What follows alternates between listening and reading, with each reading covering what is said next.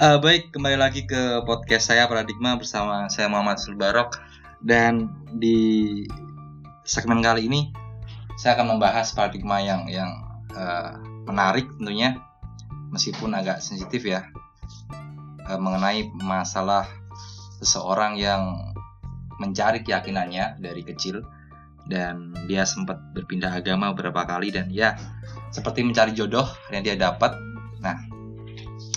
Nanti kita akan ngomong ke orangnya langsung. Eh, dia teman saya dari SMA yang eh, dari kuliah yang sangat keren, ganteng ya. Ya dia merasa ganteng. Eh, namanya Mas Theo Malandro. Di sini sudah ada dia. Bagaimana Mas kabarnya? Saya udah dipanggil nih. Iya, coy. Halo, selamat malam. Ini pakai malam atau siang nih? Ya malam ya kita Malam, sudah jam-jam rawan jam Ya, karena satu. memang kita berbincang agak malam supaya para di Karena kita pengangguran kan. keluar ya. Kalau siang tuh jam-jam kita mager gitu. Oh, siap, siap, siap, siap. Ya, Ya, sebelum kita berbincang lebih jauh, Instagram saya Theo Malandro. anjing. ya, Instagramnya Theo Malandro dia juga eh, suka membuat konten-konten yang memantik pemikiran teman-teman. Namanya apa, Mas? Gibah online. Giba online kayak Alam Turah ya, Mas? Tidak. Oh, tidak. Ini lebih- lambe murah. Murahan. Marah emosi. Ya, jadi dia luar biasa menurut saya karena eh, jarang orang yang berani keluar batas-batas dari keyakinannya untuk mencari sebuah keyakinan yang eh, pas gitu ya. Kita nyari eh, daleman atau sepatu ya yang pas gitu. Ya, jarang makanya eh, saya pengen sekali ini ya mengambil hikmah dan pemikiran paradigmanya dia mengenai keyakinan keyakinan yang saya maksud tentu saja eh, konteksnya agama. Jadi langsung aja nih Mas Theo. Jadi bisa ceritakan eh, bagaimana awal perjalanan spiritual untuk mencari keyakinan yang pas gitu. Perjalanan spiritual. Ya mungkin Rasanya mungkin berat banget. ya berat ya ya ya kita sosok pinter aja Mas ya. Padahal juga gak jelas kita ini kan. Baik, baik. Siap, siap. Gitu saya pengen eh, Mas Theo ini ceritakan lah eh, mengapa kok sampai beberapa kali pindah agama dan kemudian memutuskan di agama yang terakhir. Apakah ada eh, fenomena dari kecil yang bikin Mas itu begitu tertarik dengan yang masalah agama? Hmm. Ayo, ayo coy kita eh, ngobrol soal ini. Gini langsung saya mulai ya. Iya. Jadi pembicaraan kita agak berat, jadi memang diperlukan nalar yang sehat. Siap. Karena kalau nggak gini nanti takutnya ada percakapan yang menganggap, wah langsung nih dibuat-buat nih Hmm. atau apa gitu. Karena memang faktanya pertama ini pembicaraan yang sangat riskan, Riskan ya. Jika- Sensitif Mas ya. pasti. Karena sih. banyak orang-orang yang yang suka PMS tiap hari. Iya. jadi ini eh, maaf sedikit keluar konten ya, eh konteks. Jadi eh, kita hidup di zaman di mana sesuatu yang logis tuh udah mulai tersingkir dengan sesuatu yang bikin baper. Iya, iya. Jadi jelek banget ketika kita ngomong logis orang nggak terima. Hmm. Padahal itu faktanya di masyarakat itu penting, tapi dilupakan hanya karena jaga perasaan. Wah, Ya. itu yang berat. Oke, nah ini langsung aja nih. Saya pribadi, oke saya Theo Malandro, saya inget, ingetin dulu ya. Eh, jadi saya bukan Ahmad Mubarok. nah itu memang eh, sebetulnya dalam konteks ini dulu memang saya awal mula lahir dari eh, sebut saja Katolik ya. Katolik ya, asli Katolik. Asli Katolik waktu. Saya kira Islam, Mas. Wah, ya ini ada kisahnya. Ya, ya kita kan? kenal udah lama baru tahu ya. Memang, memang saya tidak pernah bahas-bahas tentang agama sih. itu. Karena memang faktanya karena ini ada di Indonesia yang di mana eh, tidak mudah untuk membahas perbincangan mengenai keyakinan karena Iya. takutnya salah paham, sumbu, pe- sumbu pendek, sobat gurun. itu yang berat itu. Ketika salah berbincang nanti dicekal ya kan. Cekal Padahal- ya kan. Padahal kita tidak ada maksud sedikit pun untuk men- menghina atau merendahkan Hmm. atau meremehkan agama lain gitu tidak ada. Hmm. Karena eh, toh nyatanya kalau di kos-kosan aja saya sendiri yang beragama beda, tapi di situ kami tetap tinggal ngerasa toleransi. itu Toleransinya ada. ada ya. Ada karena kita ada di tahap pendewasaan bukan anak-anak pun tidak pernah mempermasalahan apa agamamu kok. Iya, iya, tepat kan? ya. ya. Anak-anak kecil kalau maaf nih habis habis apa namanya hmm, sholat tarawih mereka perang sarung aja nggak tanya agama apa non muslim ya? wah jangan di, diajak main ya kan Biarnya kita nggak bahkan nggak secerdas anak-anak ya. Iya, karena anak-anak terima saja nggak nggak peduli aja. mereka nggak nggak nggak apa ya nggak nggak pernah membedakan satu dengan yang lain bahkan Hmm. mereka tidak pernah membahas apa ras warna kulitmu tidak pernah bermasalah Hmm. coba sekarang kita mau Hmm. deketin sama saya ah mau ah kamu hitam udah gitu itu udah udah jelek banget terus aku pengennya yang kayak Body opa shaming, opa ya. wah iya beneran itu itu fakta nah terus untuk ini dulu saya memang kecil lahir saya Katolik terus terang Katolik ya. Katolik Lahir di mana mas? saya di Yogyakarta asli Oh, Yogyakarta nggak saya. di tempat tidur ya? Tidak, waktu itu saya lahir rencana di Candi Borobudur. Waktu mau piknik, tapi nggak jadi. Goblok ya pembahasannya ya. Kok gibah online coding. ya emangnya kita santai lah ya. Serius tapi santai. ya, Jadi di Jogja ya. Jogja saya, Jogja asli. Nah, terus eh, waktu itu memang kebetulan mama kan dapat papa saya. Hmm. Dulu mama saya muslim, terus dapat papa saya yang Katolik. Akhirnya karena papa punya keyakinan bahwa kalau saya sebagai imam berarti kau harus ngikut imam gitu. Terus Hmm. akhirnya oke mama saya eh, pindah agama gitu. Cerita, Oh, singkat cerita. mamanya pindah agama. Betul. Hmm, ikut Iya ikut Oh, oh. ikut papa dong. eh papa. Ya, meh ikut saya waktu itu saya masih kecil.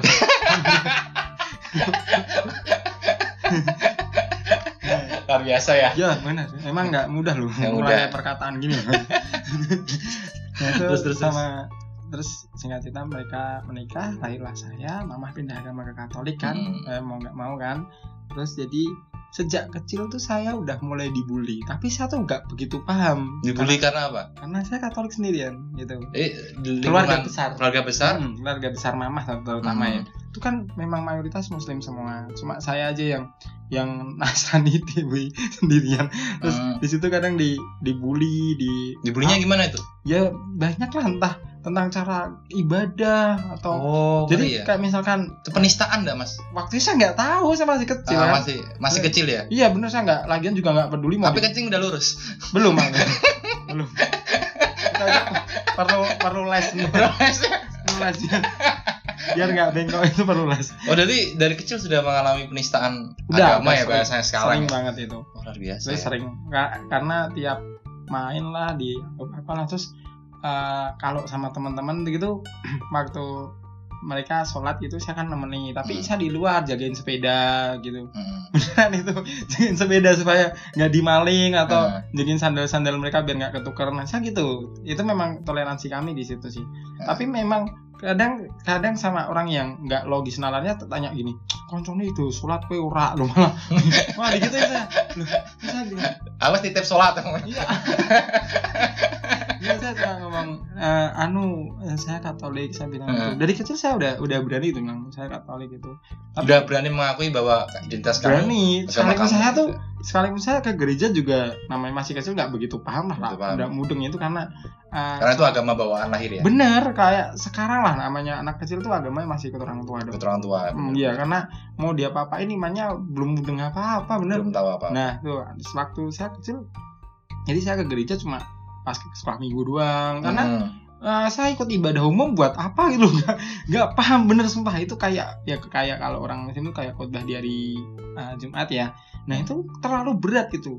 Kalau Hmm. saya anak kecil ikut tuh ah itu nggak? Nggak sama sekali bukan pemahaman saya. Terus singkat cerita eh, suatu ketika ada insiden di mana ya orang tua saya bercerai. Oh, cerai orang tua. Ya, orang tua saya bercerai waktu saya SMA kelas satu satu SMA. Berarti maaf, jadi Mas Tewe ini anu ya, Apa? pernah mengalami masa-masa broken home. Oh belum, belum pernah. Ya pernah lah. Bener aku mulai. Bisa aku masih beda narasumbernya. Beda sumber. Eh saya yang interview, cuy. Oh iya itu. Ah, oke. Jadi narasumbernya aku berarti ya. Itu aku masih beda aku dewi. terus terus terus. Nah waktu itu saya mengalami terus terang saya mengalami perceraian. Jadi kalau saya lihat ada anak broken home dan dia harus ada di pilihan ikut orang tua atau atau dia harus ya, sama neneknya atau apa saya mengalami hal itu bahkan saya tidak tidak bisa menyalahkan jika seorang orang tuanya agamanya apa anaknya agamanya apa itu nggak bisa disalahin Hmm. karena memang saya pun pernah di posisi itu waktu saya diginiin saya bahkan waktu itu terlantar kan ceritanya saya terlantar orang tua saya aja pisah kan Hmm. orang tua pisah terus orang tua saya nggak tahu pada ke mana bingung Hmm. gitu kan terus akhirnya saya putuskan wah aku ah, nggak saya waktu itu terus nggak tertarik dengan agama sama sekali Hmm. seriusan nggak nggak tertarik Ateis tak tapi. Iya saya Ateis ya? ateis tapi di KTP kan tetap Katolik nggak bisa diganti kan Iya. karena ikut orang tua Ikut masih orang tua. bahkan sampai sekarang pun KTP saya masih Oh, masih Katolik masih Katolik. nggak saya ganti itu sebagai prasasti aja gitu kan saya dulu pernah jadi Asasti. iya kan Ka- jadi saya pernah ada di posisi itu gitu Dan Kenangan ya. kenangan jadi besok kalau mau nikah dipersulit bodo amat lah itu masih lama Selama. masih lama saya nggak Enggak pengen nikah ya. Eh, itu masih pandangan ke depan jauh banget itu Hmm. karena Indonesia butuh saya ya kan Mantap. iya lah Eh, Jujur saya suka sama Mas Teo ini karena eh sebentar ya. Hmm. Mas Teo nih dari awal kita kenal, saya sudah lihat dia itu orang yang kritis, orang yang punya pemikiran eh, berbeda ya karena mungkin lebih tua Mas ya gitu ya. bukan itu karena Gimana? saya lahir sejak zaman Nabi Adam Tapi dia dia luar biasa, dia orang yang berani mengungkapkan pemikirannya karena tidak semua orang itu berani karena takut. Kok kamu beda sama aku sih? Kok kamu ini eh, anti mainstream, kamu tuh menyimpang. Nah, Mas Teo ini orang yang ya sudah nggak peduli orang mau ngomong apa, dia punya pemikiran dia sampaikan. Nah, makanya eh, kapan Gibaunan eh benar-benar serius ini? Di Bangunan benar-benar serius sedang mempersiapkan sih pertama Mempersiapkan. diri saya sendiri Ya. karena memang bahasan-bahasan saya tuh nanti pasti berat pasti berat banget karena Hmm. eh, hanya untuk mereka yang nalar sehingga untuk saya makasih ya ini sebelumnya Hmm. diajak ke acara podcast musik rak itu sih. Nah, cerita Mas ya. episode ke Piro ya aku rak ngerti tapi Aku ngerti episode apa Mas? kita- Salah oke. Iya tapi tapi ini ini mungkin masukan juga buat saya ya karena karena memang eh, malah saya belajar dari Mas Mubarak karena beberapa orang minta saya buat kayak gini kayak Iya. podcast kayak ini saya masih maju mundur karena buat saya perlu ada pemikiran matang apalagi judulmu aja paradigma wah itu Hmm. itu udah udah ngelebi eh, judul judulku yang gibah online cuma guyon-guyon kopla Tapi ada tapi itu Hmm? guyon tapi kalau orang tahu substansinya itu sebenarnya serius. Iya memang Saya tahu itu. Iya makanya kan tadi kan saya bilang ini hanya bagi yang nalar. Hmm. Bukan masih kalau pendengar mungkin nih pendengar akan berkata wah Teo sombong banget. Bukan kayak gitu karena faktanya tidak semua orang tuh mudah di- diajak berbincang. Lah wong kita kadang berbincang sebulan aja gini aja salah paham kok.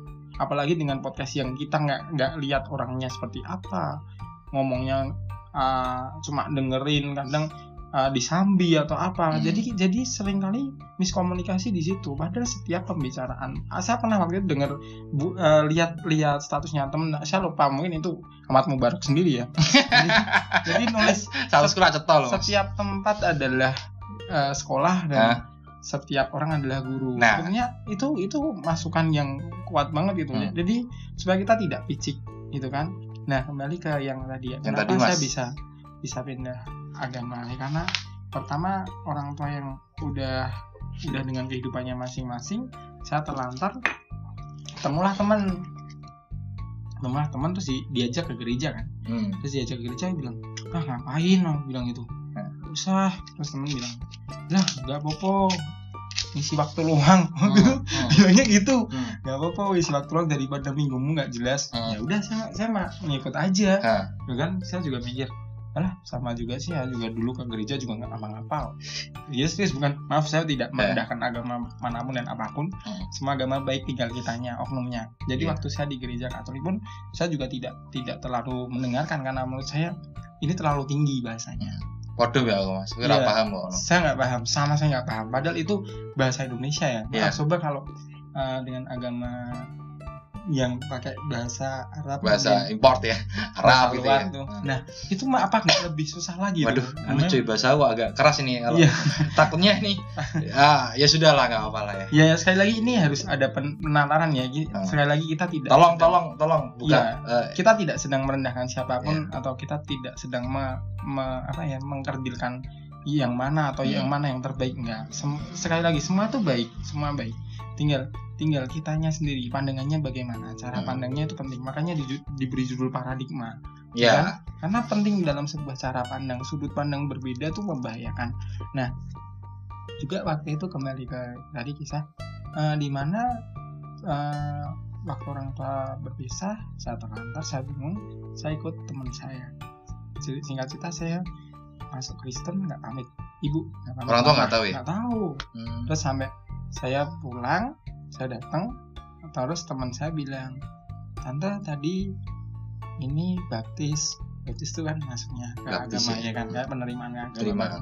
nah terus eh, di depan teman-teman saya di depan teman-teman saya tuh mama saya gini nggak apa-apa toh gitu aja Hmm. tapi setelah teman saya pergi saya diajar tapi tapi eh, ketika dibaptis itu Hmm. Mas Theo sadar dan mau? sadar. Atau karena ya coba-coba lah Nah. sadar ya mau ya? Sadar Oh, karena oke. waktu itu saya tidak seperti teman saya yang yang masuk langsung dibaptis. Saya waktu itu nunggu dulu kalau nggak salah 2 sampai dua setengah tahun baru dibaptis. Oh, lama juga ya? Lama Jadi sudah dipikirkan matang-matang ya? Mateng banget karena waktu itu saya juga masih berpikir uh, pindah nggak ya pindah nggak ya? Saya waktu itu kayak gitu. Mhm. jadi bukannya bukannya gimana gimana tapi memang waktu itu terus terang saya berpikir pindah nggak ya pindah nggak ya? Gitu terus terus saya berpikir gini lagi terus ada suatu masukan yang berkata agama tidak pernah menyelamatkanmu Iya. yang menyelamatkanmu itu Tuhan dan kalau di teman-teman amal baikmu Amal baik ya? amal baik ibadahmu Hmm. bukan bukan agama kalau sekarang misal saya, saya sendiri penganut Kristen yang Hmm. sekarang ya saya megang agama ini saya Kristen tapi saya nggak ibadah Hmm. saya nggak amal saya nggak buat Hmm. baik saya cuma diem di kos tengah tunggu nunggu Hmm. mati itu saya belum tentu mati masuk surga setelah itu Iya, iya benar-benar. nggak ngapa-ngapa lu kerja Nah. ngapain ngapain tak satu piring kok ke bumi gitu misalnya Yang penting atau ya bahasanya eh, punya eh, perilaku yang baik, etos, Etos, moral moral. itu ya. iya Ya memang Bahkan- agama sebenarnya cuma jalan ya. bahkan gini kalau kalau saya sendiri maaf nih sebelumnya saya Hmm. saya sedikit eh, kasih ini masukan dikit ya Hmm. sebetulnya tanpa ada agama pun saat orang melakukan tugasnya sebagai manusia pasti perilaku baik Iya, iya, iya. iya. Ya itu itu kalau sekarang orang cuma berkedok ini agama nih per- perilakumu jadi jauh daripada orang beradab dan berakhlak Eh. Habis itu bullshit ya. Bullshit. Bullshit banget. Fake lah sekali bahasanya. lagi ini kita bukan tidak tidak sedang men- menjelekan atau apa kita berbincang tentang oknum kalau kayak gitu. Oknum ya. Orang-orang yang yang sebenarnya belum bisa memahami esensi agama gitu Mas Iya. ya. Sekali Agamanya bagus, semua agama Semua bagus. Gak ada agama ngajarin eh, memperkosa gak ada ya. ada. Ya, cuman terkadang oknum itu ya namanya namanya orang itu terkadang ada yang cerdas tadi, ada yang Iya. bernalar, ada yang kayak zombie, Iya. nggak punya otak dan Sekedar- sebagainya ya. sekedar hidup aja makanya membahayakan jadi sekali lagi eh, ini saya ter- terapkan lagi ya Hmm. pembahasan kami malam hari ini memang agak berat dan perlu nalar yang kuat kalau nalarmu nggak logis kamu menga- malah akan menganggap kami ateis Kami ateis kan. A- ateis dan apatis dikira kami nggak mau tahu cuma Eh. atau enggak sebenarnya ini sekali lagi tentang cara pandang Hmm. karena kita ini ini pentingnya ya Hmm. untungnya kita di negara Indonesia Iya. Nah, ini poinnya. Di mana pun kita, terutama Indonesia, agama itu semua diterima. Ya, semua diterima ya. Semua diterima. Tidak Kalau- satu agama. enggak, karena untuk Sumpah Pemuda aja berkata berbangsa satu, berbahasa satu, bertanah air satu. Apal ya. Ya Aku ora apal malah. kuliahku larang nih. Lah yang ini Mas. Yang di jalan. Masa disebut Oh iya semua promosi. sing gentos dibangun ya. Iya, Eh, sing dari ya. Bro. sing danane entek go parkiran lho, Eh, waduh. Sing eh, Yo. titik-titik Mas depan Anda gitu ya. Sing onone gapura. Gak mau. ya, udah udah kembali kembali. Nanti nanti ketahuan rektornya Iya, habis iya, kita. Nanti kita dipanggil. Ngisi acara mah. Waktu itu memang eh, kalau kita di logika lagi, Hmm. Indonesia tuh malah sebelumnya awalnya tidak beragama. Mereka animisme dan dimensi. Ya, Mas zaman dulu ya. Iya, Hmm. kalau sekarang kau berkata Nenek moyang. harus agama ini di negara ini. Gila aja gue percuma perang. Hmm. Percuma lah kau, kau pikir emang Indonesia hanya untuk satu agama? Tidak. Untuk semua keyakinan bahkan kepercayaan-kepercayaan yang lokal ya kejawen diterima Itu Mas ya. diterima. Bahkan ada Hmm. undang-undang yang berkata melindungi adat dan istiadat setempat. Ya, melindungi ya. Itu ada tuh pasalnya. Cuma saya lupa. Silahkan cari sendiri. Biar anda punya kerjaan. Ya kan? Enak menteri mau jadi. ya biar anu cuy, kadang kita harus berpikir lah, Iya berpikir dong. dikit kritis ya. Ya milenial oke milenial, gaul oke gaul, tapi ya eh, otak ada sedikit. Sedikit aja gak usah banyak banyak gak usah banyak banyak dikit aja gitu biar membantu negara ini Ya, gak, gak kacau. Waktu itu saya saya bersyukur jadi saya kan pernah coba tiga agama kan. Saya waktu itu coba di muslim juga saya pernah coba oh pernah ya? Nah saya jadi kalau teman-teman sholat id saya ikut. Hmm. saya ikut. Tapi bukan kenapa-napa ya tapi karena eh, di desa saya semuanya muslim jadi waktu itu saya masih kecil juga kan jadi Jogja ya? Jogja. Kayak. itu mayoritas muslim semua jadi saya tetap tetap ngikut dong. Nah, apalagi kan namanya anak kecil kan nggak nggak ngerti temennya ngerti, ya. itu ikut-ikut aja. Bukan berarti terus langsung wah nggak punya iman nggak dapet hidayah lo misal gitu. Langsung masuk neraka lo kafir gitu. Juga enggak juga enggak sebenarnya enggak kayak gitu waktu itu pun teman-teman juga juga pada nerima juga nggak apa bahkan setelah lewat berapa tahun kami nggak ketemu dan ah, saya tetap di agama saya pun mereka nggak masalah Ya masalah nggak ya. jadi soal nggak bermasalah Sangat open minded ya. benar karena buat mereka eh, lakum dinukum waliyadin nggak Hmm. nah tapi faktanya apakah itu sudah dijalankan beneran Sepertinya beberapa belum. Nah, itu yang membahayakan. Ketika kita merasa idealis kita paling benar, itu Iya paling benar. sebetulnya awal dari perpecahan negara ini. Lebih lebih baik negara ini di dipecah belah luar luar daripada oleh bangsa kita Karena sendiri. sakit ya mas ya. Wah, sakit lah. Udah ibarat apa ya? Kita udah bareng-bareng eh, satu rumpun, Hmm. satu ras, satu apa. Kita satu satu negara, tapi di dalam kita malah terjadi tubuh yang pecah gitu itu yang membahayakan nah saya terus terang ya dengan kayak gini saya pernah belajar tiga agama kayak gini saya memang memang tidak tidak tidak semua saya ikuti gitu enggak. Tapi ya ya begitu hanya saya sekarang mem- mem- me- menaruh iman saya di, di Nasrani sekarang.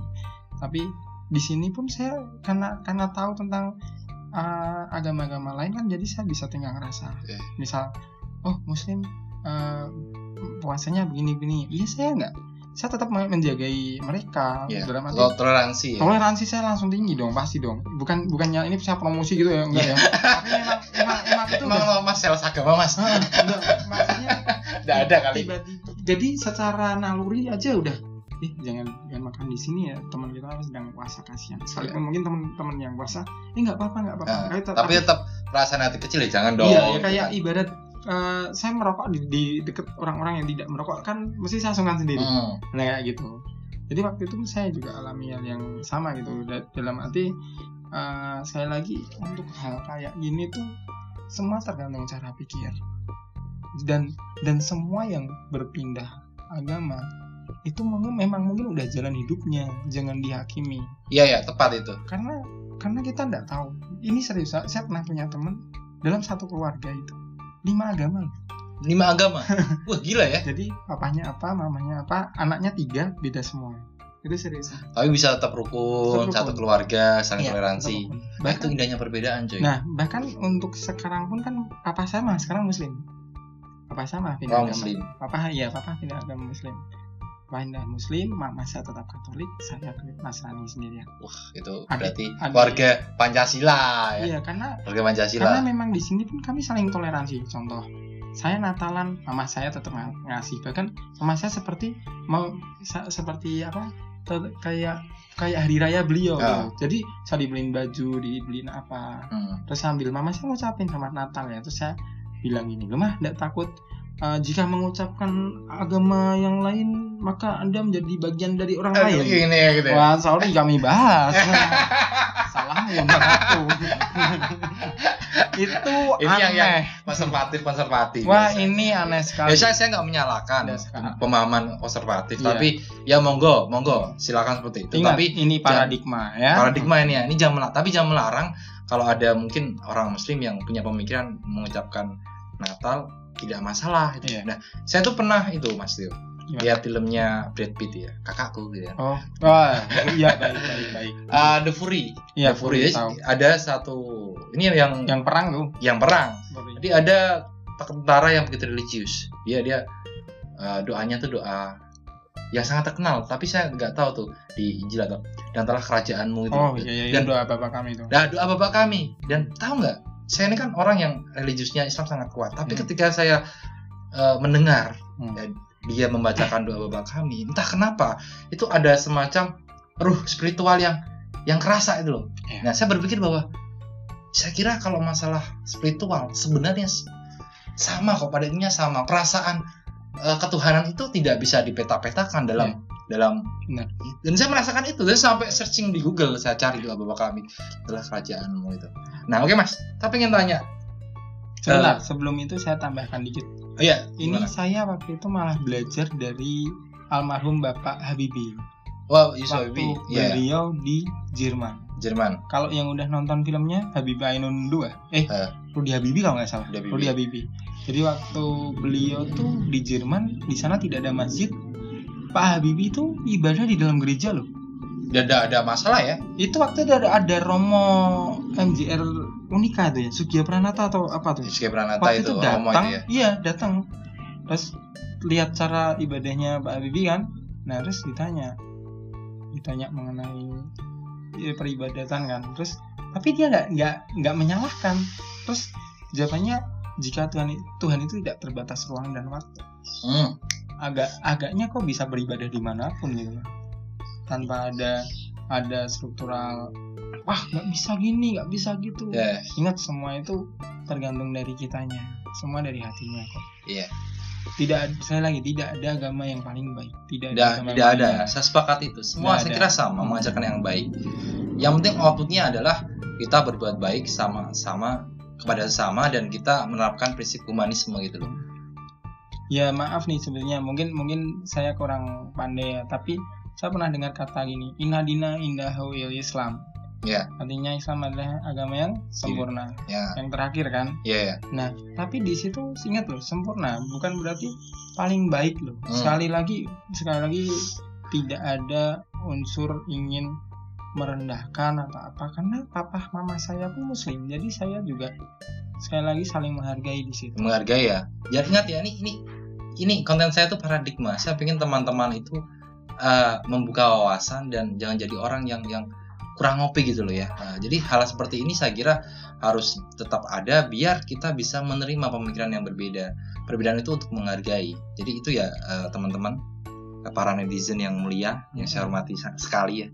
Nah, oke Mas saya pengen tahu nih apakah Mas Tio pernah mengalami kisah cinta beda agama dan itu menjadi Oh, suatu pernah. permasalahan. pernah pernah Iya. Ba- pasti pernah karena dulu Iya. dulu saya tidak mempermasalahkan karena dulu pun ma- papa mama saya kan awalnya beda agama Hmm. itu jadi satu tapi semakin ke sini saya yakin kalau itu nggak bisa dipaksakan Ya. nggak bisa karena ibarat ibarat gimana ya kalau saya jelasinnya banyak orang yang berkata "Wah, nggak apa-apa terusin aja kalau jodoh ya sama dia. Iya nggak iya. bisa nggak bisa kayak gitu. Kalau memang kau berbeda di awal jangan dipaksakan. Mm-mm. jangan dipaksakan. Daripada nanti kau meninggal luka dan bekas.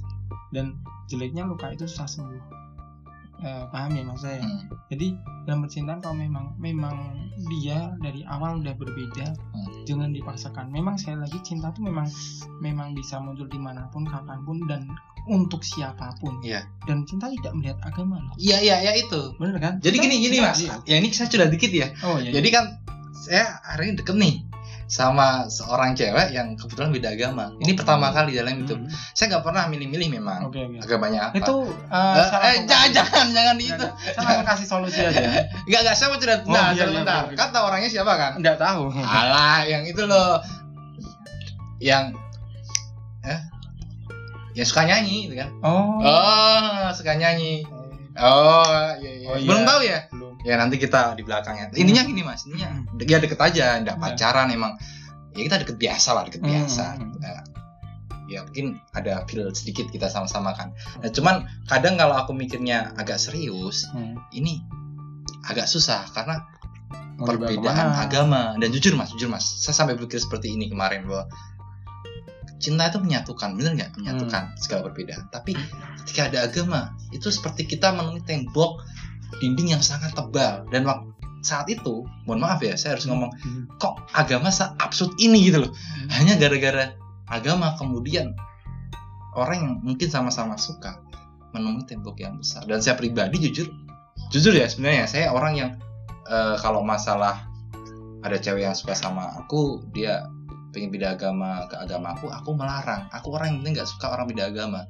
Karena eh, gara-gara cinta ya beda agamanya ya. Bukan karena dia mau atau pengen. Gara-gara cinta dia beda agama. Karena nggak bisa. Aku nggak nggak suka. Ka- kamu punya akar yang sudah sudah lama di agamamu. Dan kamu pindah hanya karena gara-gara saya itu absurd gitu loh. Dan tapi pernah ya mengalami? Pernah pernah. Waktu itu saya sampai enam tahun malah. Enam tahun? Hmm, waktu itu sakit ya mas? waktu saya gini karena awalnya eh, mungkin karena saya waktu masih SMA ya jadi mikir saya nggak nggak sampai serius-serius banget gitu loh. Beneran jadi saya cuma ngalir gitu aja lah. Nggak nggak apa ya nggak ada bukannya nggak ada planning cuma saya mikir bahkan saya masih SMA usia saya baru 16 17 tahun. Masih Kalau- muti-muti kalau ya? mau mikir mikir nikahan nantilah umur 26 27-an buat Mm-mm. buat saya kan cowok nggak masalah. Mau ya mau 27 30 pun nggak masalah. Ya masalah ya? Tetap keren bahkan sema- semakin tua semakin tampan ya. Hmm. kayak kayak aku ya mas? Kayak Tom Cruise. Terusnya udah 50 masih Eh, ta- tampan iya. kan? Nah cuma pikir pikir saya waktu itu ah santai santai dulu lah. Eh ternyata suatu saat saya diusir sama orang tuanya diusir Nah, gara-gara ya karena kami beda kan waktu itu gara-gara beda agama diusir Iya, ceritanya kami udah enam tahun nih, udah enam tahun. udah Ini tahun mungkin ada yang ngalami ya kayak Hmm. kita ya. Enam tahun kami jalan bareng, ya sempat putus nyambung juga. Karena Hmm. kan ya waktu itu cuma mikir eh, satu malas untuk adaptasi lagi tuh. Harus mulai dari awal tuh malas. Jadi ya udah kalau- mulai dengan orang yang baru. Eh, mulai dengan orang baru sih malas. Kenapa? Harus tahu dianya cerita dari awal harus apa. Itu kayak seakan saya buka buku baru kelamaan gitu loh. Galau nih ceritanya. Bukan bukan galau. Saya kalau galau enggak sih. Cuma mikir kok malas ya? Kelamaan. Saya lebih ke malasnya daripada galonya kalau galau saya stres. Kalau malas saya mending tidur gitu. Habis itu dengan kayak gitu kan itu saya main ke rumahnya tiba-tiba ibunya bilang mas saya mau ngomong. Oh iya ngomong aja bu. Lah udah enam tahun ya buat saya biasa gitu kayak Biasa. kayak biasa. Nah, apalagi uh, kalau yang kenal saya mungkin tahu saat ini agak gila ya tanda kutip ya. Saya orangnya uh, ya saya bukan gila tapi out of the box. Ya itu kan kalau dalam konsep berpikir tapi Iya. kalau dalam kelakuan sendiri kan saya mungkin suka guyonan suka bercanda gitu jadi saya menganggap sekitar saya semuanya itu adalah hal yang lucu gitu. Ada yang lucu ya? Tapi saya Fun. menganggap semua hal lucu itu dalam keseriusan. Hmm. serius itu bisa lucu. filosofis sekali mas nah, ini loh. nah habis itu eh, tiba-tiba ibu minta di- duduk sini. Iya saya saya duduk kan. Tapi saya masih nganggap ini wah tumben banget ini ibu ngajak ngobrol ngapain ya Ya. jadi masih tak santai kan jangan itu ibunya nembak kamu tuh Enggak, cuma maksudnya pikirnya pikir wah mungkin mau ngajak liburan Ngajak atau liburan. apa. Pikir Positif ya, positif aja ya. Tiba-tiba ibunya bilang ini. Pas jangan ke sini lagi ya. Lah, saya mikir wah ini saya di, di prank nih waktu Ya. tapi waktu itu belum ada prank ya cuma saya mikir wah ibunya bercanda nih beneran bu Langsung, iya beneran ibunya masih sambil ketawa gitu loh loh saya kenapa bu? Akhirnya ibunya mulai mulai serius bilang jangan ke sini lagi ya mas. Nggak bisa kalau kalau sama yang dangdutan tuh mas. Rame men. Kayaknya warga. Manhattan mas mengklaim mengklaim ya terus terus. Habis itu eh, sama warga eh, ke- sama warga sama ibunya di diminta jangan ke sini lagi kan terus ibu mulai Ah. berkata ini ibu serius mas. Tio sama anak ibu nggak bisa bareng karena beda keyakinan Hmm. Saya bilang bu kalau ibu ma- eh, mau saya jadi mantu biar anak ibu ikut saya karena saya laki-laki saya kelak jadi imam. Hmm. kalau dalam hal ini saja saya harus tunduk ke depan saya akan ditundukkan lagi. Hmm. saya bilang gitu sama ibunya. Terus tidak bisa mas. Aturan keluarga kami gini. Bu ini soal masa depan saya bu. Kalau eh, putri ibu mau sama saya maka saya akan berikan semua gitu. Dalam arti all out lah lah sekarang dia udah mau meninggalkan keyakinannya demi saya pasti saya nggak mungkin tutup mata dalam arti tak telantar itu kan nggak mungkin kan? Hmm. nah saya udah udah ik- ikut ikut aku aja. Terus habis itu ibunya bilang nggak usah. Udah biar nanti kalau jodoh biar pasti sama siapa dia sama siapa. Waktu itu saya baru wah ini nggak ini nggak bercanda nih ibu nih. Terus Tapi pernah berpikir nggak waktu itu kayak aku gitu? Berpikir bahwa kok absurd sekali gitu loh. Maksudnya mohon maaf. Ya ini saya mohon maaf ya bukan apa-apa tapi Hmm. hanya sebatas curhat bukan eh, niatan untuk. ingat tidak ada niat Niat dari kami apa-apa ya. merendahkan atau menistakan agama apa pun Tapi pada titik itu pada titik itu aja ya nggak yang lain Hmm. kok. Kok kenapa sih sampai ada agama kalau kemudian orang suka dipisahkan kan agama pernah berpikir sampai seperti itu waktu itu saya berpikir gi- gitu cuma saya mikir eh, atau memang ini udah udah adat yang nggak bisa dilepas ya Hmm. karena keyakinan sama-sama kuat sih gimana Kalau di barat ini kan eh, lebih individualis kan. Hmm. Nggak- Enggak, mohon maaf, tidak terlalu kolot sama orang Indonesia. Hmm, hmm. Di barat si anaknya kalau udah gede dia mau pindah agama apa, mau nikah dengan orang yang beda agama pun is oke karena mereka tidak tidak mencoba tanda kutip mengontrol anaknya sebegitu kuat seperti di Indonesia. Nah, kalau di sini kan enggak ya. Kita tahulah masalah agama mau tidak mau orang tua kalau bisa mewariskan gitu ya. Iya. Bahkan eh, waktu itu saya berpikir kayak gitu juga. Cuma saya mikir eh, sampai dia tuh waktu itu kebetulan banget waktu lagunya Marcel tuh booming. Yang apa mas? Peri Cinta. Perih cinta? Peri Cinta. Perih cinta ah kau, kau tidak pernah dengar ya? Kau dipermalukan netizen ini. Aku jarang ka- jarang galau sih sorry. Itu, itu tiga lagu Oh, galau, bukan cuma itu lagunya adalah cinta beda agama. Waktu itu muncul banyak lagu cinta beda agama. Hmm. secara mendadak lagunya Marcel lagunya Vera terus lagunya siapa lagi ya? Banyak terus setelah itu Kangen ada band pernah bikin deh oh tidak. Itu tidak terkenal. Itu yang pengamen ditangkap itu kan. Janganlah jangan waktu itu di Jai. Bodoh. Ini sensor ini harusnya nih. Terus terus terus nanti di tit ya. Tit ya. Agak aja tit. Ya. Tit sendiri. Tit kami malas sensor. Mas sendiri. sensor sensor sendiri. Karena lembaga sensor itu lembaga yang yang harus eh, yang harus disensor harus. Itu tidak penting. Oke anggap aja enggak enggak ada gunanya omongan kita. Oke lanjut lanjut ngapain si suka disensor ha? kau pikir saya akan ngaceng dengan si suka? Tidak logis. Sandy disensor emang saya keinginan untuk menikah itu pai tidak mungkin. Lembaga aneh. Oke. Kembali ke tadi ya. Ya, balik Nah, balik. Terus waktu itu juga muncul lagi lagu Virsa yang Tuhan kita cuma satu kita yang berbeda. Nah Hmm. itu loh. Itu memang terus terang waktu itu bener-bener merebak banyak banget kasus kayak gitu dan Hmm. saya merasa saya tidak sendirian di muka bumi yang Hmm. ngalami kayak Hmm. gini. Terus ya saya dengar dari banyak cerita dari rekan banyak yang saya meninggalkan keyakinan demi pasangan itu sebetulnya kalau menurut saya itu itu tinggal pribadinya kalau memang Hmm. pribadinya nyaman dan mau lepas ya mau gimana Hmm. Sujiwo Tejo pernah berkata hal yang paling sia-sia di muka bumi adalah menasihati orang jatuh cinta dan itu logis bener banget. Orang jatuh cinta mau dikasih tahu seribu motivator di depanmu susah ya tidak mas akan dengar apa pun. Karena baru kayak makan ekstasi ya. Bener. Iya. jadi dia kayak tidak tidak sedang sadarkan diri. Nanti udah lewat berapa lama baru berkata maaf ya kemarin nggak denger nggak denger omonganmu. Jawab Iya, aja iya, kayak orang mabuk gitu ya. ya, gitu. Karena mabuk ya. Iya. dikasih tahu kan bener. Jadi percuma banget. Jadi kalau ada orang jatuh cinta yang yang kita lakukan cuma apa bisanya? Mendampingi doang. Kita cuma Hmm. bisa dampingi nggak bisa ngasih tahu. Percuma. Mau dikasih saran apa pun nggak akan didengar. Karena emang lagi jatuh-jatuhnya. Benar. Dan- jatuh cinta tuh jatuh yang paling indah gitu ya? Ya iya juga. Tapi kalau sekalinya sakit ngeri. Bisa bisa. bisa ya mungkin karena itu ego mungkin yang bikin Enggak, karena ego faktanya kalau orang sedang jatuh cinta, kamu kamu tenggelamin dia ke laut, dia akan keluar bawa ikan. kenapa nih mas ya mancing yo Dia enggak maksudnya karena dia saat jatuh cinta, dia akan keluar dengan aku akan bawa sesuatu entah bawa mutiara atau bawa Iya. apa dari dari dalam laut. Tapi Bang coba, ya coba kamu kamu eh, masukkan eh, orang yang patah hati di segudang makanan, dia akan mati kelaparan. Nggak akan mau makan dia. Bedanya di situ. oh ya Tapi kalau orang artinya cinta itu sebenarnya energi yang menghidupkan ya Bikin kita sebetulnya lebih hidup Iya, Gitu ya. karena eh, saya pernah baca salah satu buku nggak akan saya sebut saya nggak promosi, saya nggak dapat royalti apa pun. Jadi di buku itu berkata cinta membuatmu bernapas lebih panjang, Iya. ber- melangkah lebih jauh dan bergerak lebih daripada yang kau pikirkan. Wah, ini Bahkan- ini Bahkan cinta memberikanmu akal sehat lebih sehat daripada saat kamu belum menerima cinta.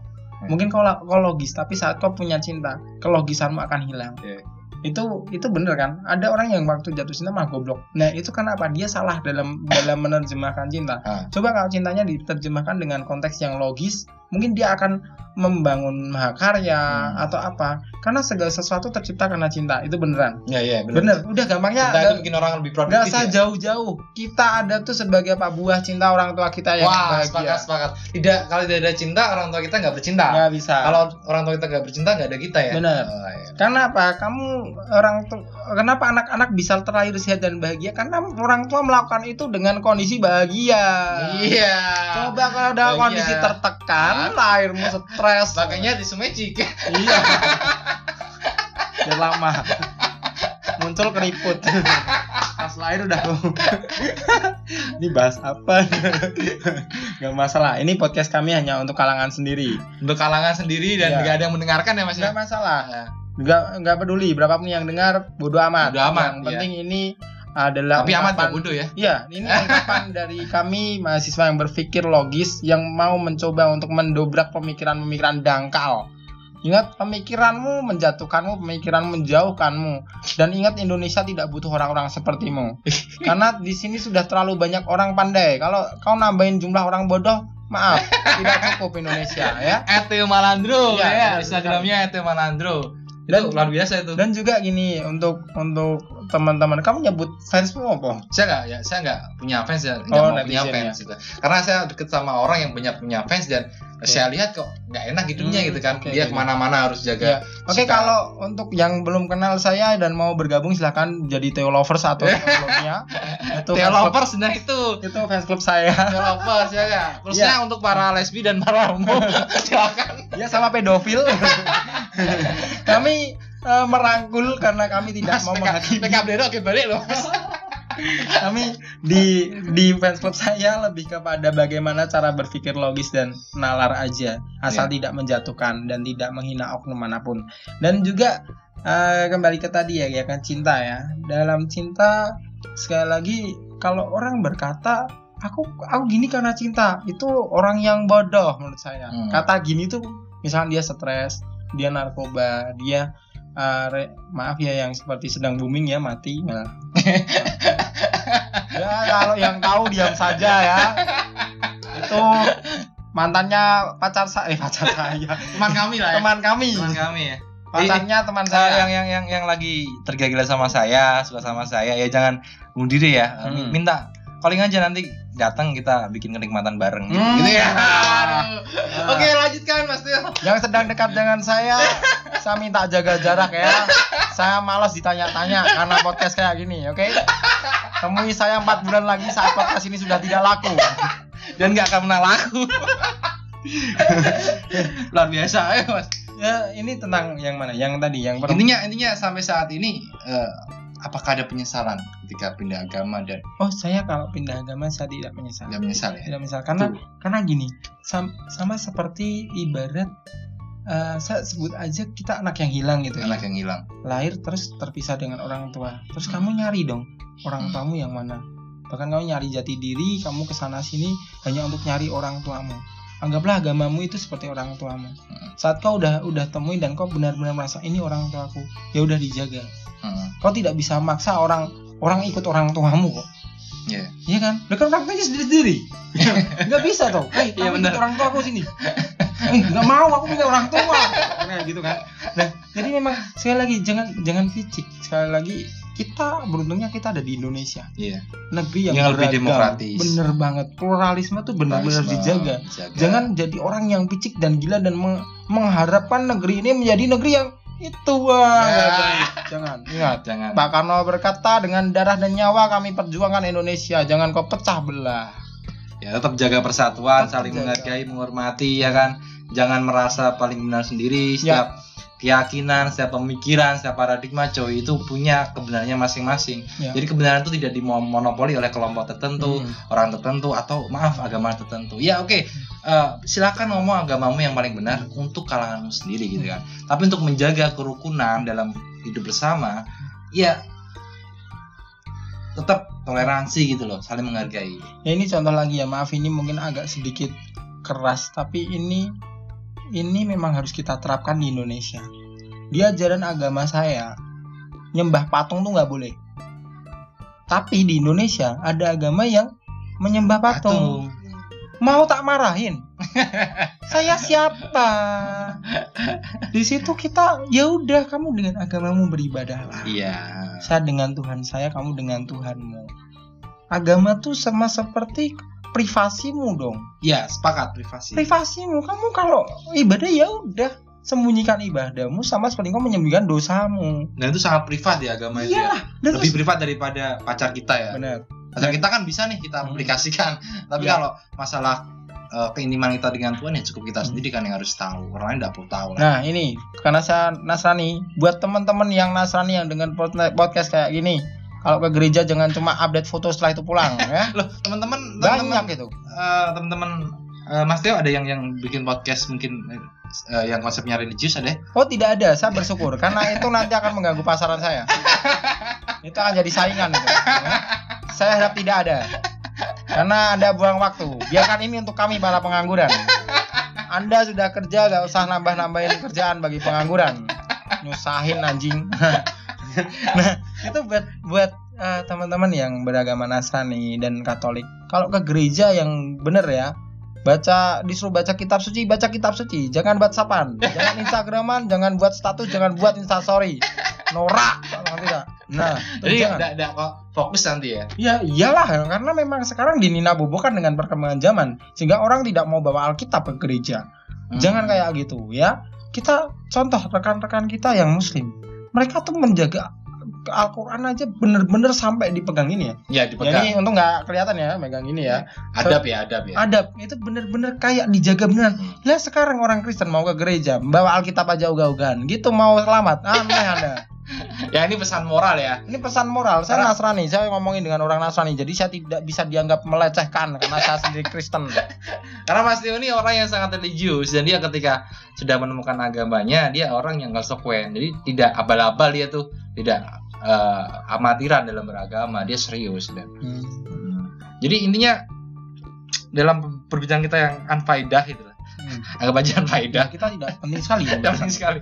Eh, gimana pandangan Mas Tio mengenai eh, kerukunan toleransi beragama di Indonesia? Apakah sudah mencapai titik level yang memuaskan atau justru kok semakin hari semakin eh, tidak kondusif gitu loh?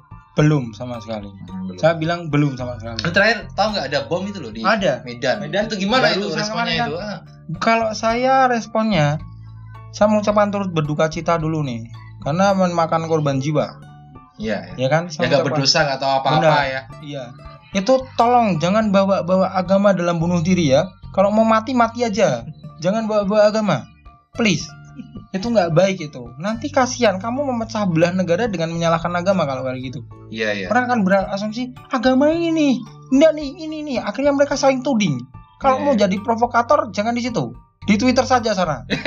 Karena Twitter banyak orang-orang yang Banyak orang-orang orang-orang yang yang bersumbu apa? pendek dan dangkal ya. Makanya itu saya dari tahun 2015 sudah menutup akun saya dan saya pengen menutup Instagram cuma Nah, cuma Twitter bisa. saya waktu itu saya bosan karena banyak orang-orang yang menjelek-jelekan negara kita sendiri padahal dia ada di Indonesia. Akhirnya Twitter saya saya jual di Shopee dan nggak payu. Itu padahal Twitter dibatasi berapa karakter?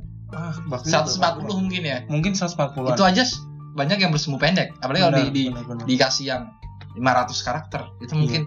Ya ya gitu lah. Sih. Jadi memang tolong jangan punya pemikiran yang dangkal. Mikir nalar dan logis itu penting. Kalau Anda tidak bisa, silahkan hubungi saya di Theo Malandro di Instagram saya channel Giba Online tagarnya Maha Sibuk itu saya. Nanti kita berbincang. Ingat dengan pemahaman yang logis dan kita bisa ngopi bareng.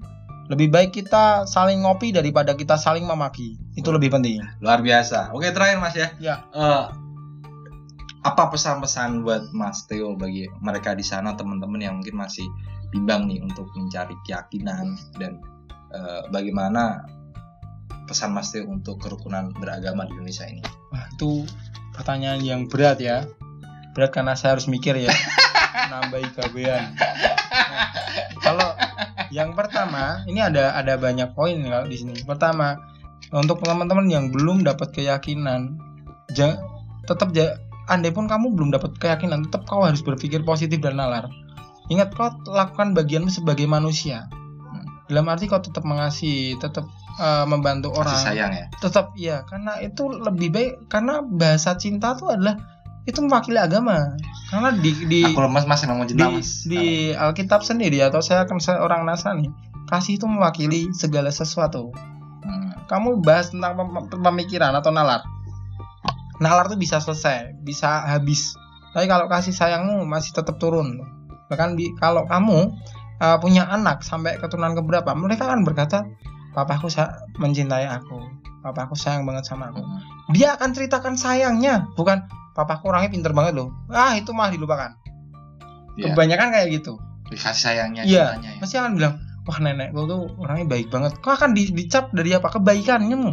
Dari kebaikanmu rasa sayangmu terus uh, toleransimu kerendahan hatimu itu akan lebih diutamakan daripada pinter loh punya ini punya itu. Itu, itu akan lebih lebih diabaikan gitu loh. Karena fakta itu itu yang pertama. Terus kedua yang belum punya agama jagai jagai dirimu dan kumpulah dengan komunitas yang positif. Yang positif. atau atau kalau jangan suka karaoke ya guys ya? Ya jangan mabuk jangan mabuk karena waktu kamu mabuk kamu nggak bisa mikir nalar. Kalau Kamu- kalau kalau mabuk eh, Jägermeister wah itu enak cuy kamu nggak mabuk aja nggak nalar. ya. apalagi kamu mabuk tambah nggak nalar ya. Kamu nyusahin teman-teman sekitarmu harus gotong-gotong kamu ya. Nyusahin anjing. Nah, terus juga kalau misalkan teman-teman nanti udah punya kepercayaan yang diyakini dan dianut dan dipercayai ya udah jaga kepercayaanmu jaga kepercayaanmu hargai kepercayaan orang lain. Jangan direndahin. Kalau kau punya asumsi biarlah asumsimu. Berbincanglah aja dengan orang-orang di sekitarmu yang sepemikiran. Janganlah kamu kamu paksakan keluar. Itu nanti malah membahayakan. Jika orang yang kamu ajak berbincang tidak tahu nalarmu kau akan bertengkar di situ. Iya. sebaiknya jangan karena kita menjaga keutuhan keutuhan negeri itu berat banget. Berat banget ya. Berat. Menghargai the founding father ya. Bener waktu itu kita tahu kasusnya hanya berkata jangan mau dibodohi pakai ayat. Udah gitu. Eh dua tahun. Dua tahun nih nah. Dua tahun. Itu kan apa? Em, mungkin karena kurangnya apa ya? Orang yang toleransi toleransi ya. Toleransi sama kurangnya open minded open minded karena dan kalau saya pribadi ada orang maaf nih orang eh, ngata-ngatain agama saya. Saya nggak akan mempersoalkan kok. Ya ya karena buat apa?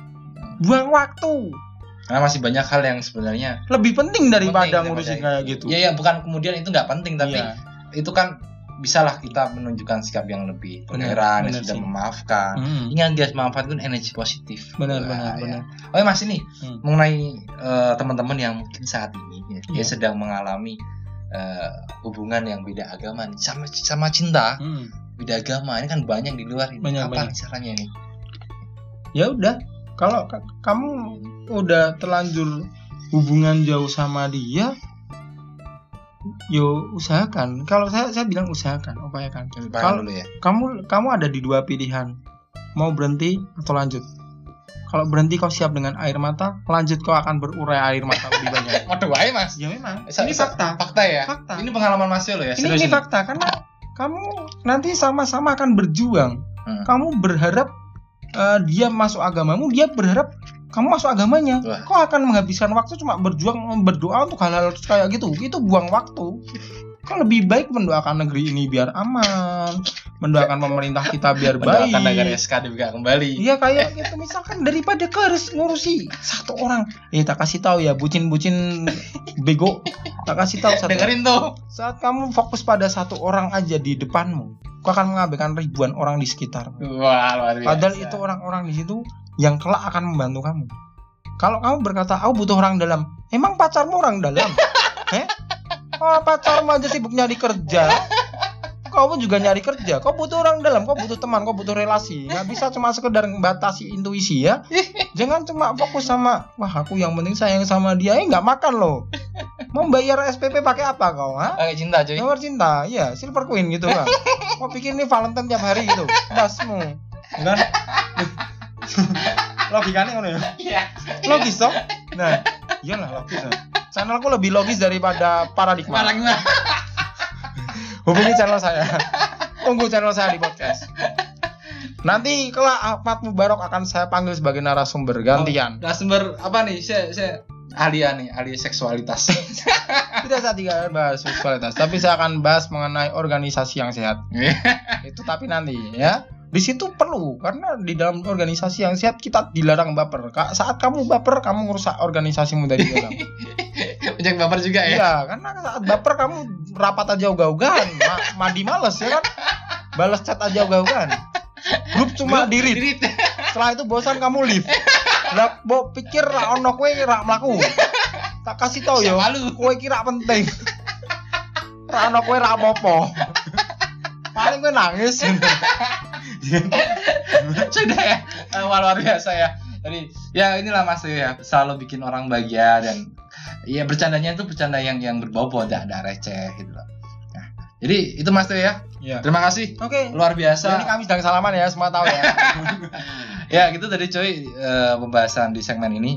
Ya saya mohon maaf apabila ada kata-kata yang teman-teman mungkin hmm, Tersinggung. tersinggung kasar. ya. Tapi mohonlah, mohon. marah. Podcastnya dihapus. Spotify di uninstall. Apanya Saya dibanting? tidak Apanya peduli. dibanting? Bakar diri. Bakar ban. Demo di depan rektor.